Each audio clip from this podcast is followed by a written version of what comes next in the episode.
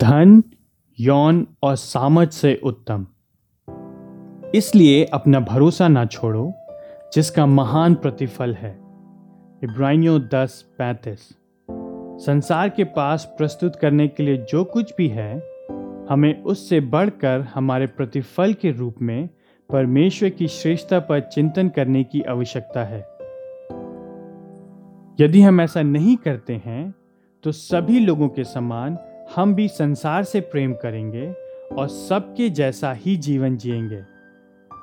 इसलिए संसार को संचालित करने वाली बातों पर विचार कीजिए और चिंतन कीजिए कि परमेश्वर कितना उत्तम और चिरस्थायी है। धन या यौन या सामर्थ की ही बात करें और इनके विषय में मृत्यु के संबंध पर विचार करें।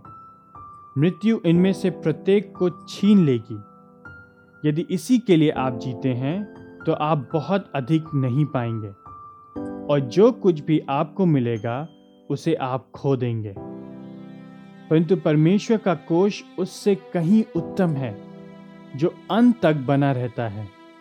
यह मृत्यु के पार जाता है। यह धन से उत्तम है, क्योंकि सारा धन परमेश्वर के पास है, और वह हमारा पिता है। हम उसके उत्तराधिकारी हैं। यह सब कुछ तुम्हारा है, और तुम मसीह के हो, और मसीह परमेश्वर का है। पहला कुरंथियों तीन, बाईस और तेईस। यह यौन से उत्तम है। यीशु ने यौन संबंध कभी नहीं बनाया, और वह सर्वाधिक संपूर्ण और सिद्ध मनुष्य था, और वही सर्वदा रहेगा।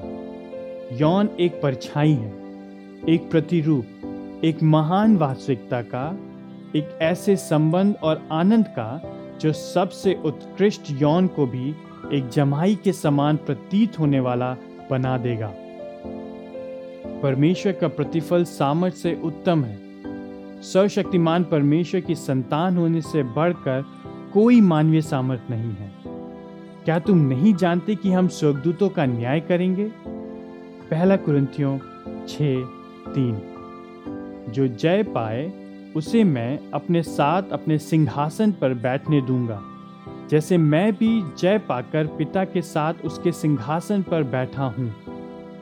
प्रकाशित वाक्य तीन इक्कीस। और यह कभी समाप्त नहीं होता है। संसार के पास जो कुछ भी हमें देने के लिए है, परमेश्वर उससे कहीं उत्तम और चिरस्थायी है। इनमें कोई तुलना ही नहीं है। परमेश्वर प्रत्येक बार विजयी होता है। प्रश्न यह है, क्या हम उसको प्राप्त करेंगे? क्या हम इस चकाचौंध कर देने वाले संसार की अवचेतन अवस्था से जागेंगे और देखेंगे और विश्वास करेंगे तथा उसमें आनंद मनाएँगे और उससे प्रेम करेंगे जो कि सच में वास्तविक है और असीम रूप से मूल्यवान तथा चिरस्थायी है?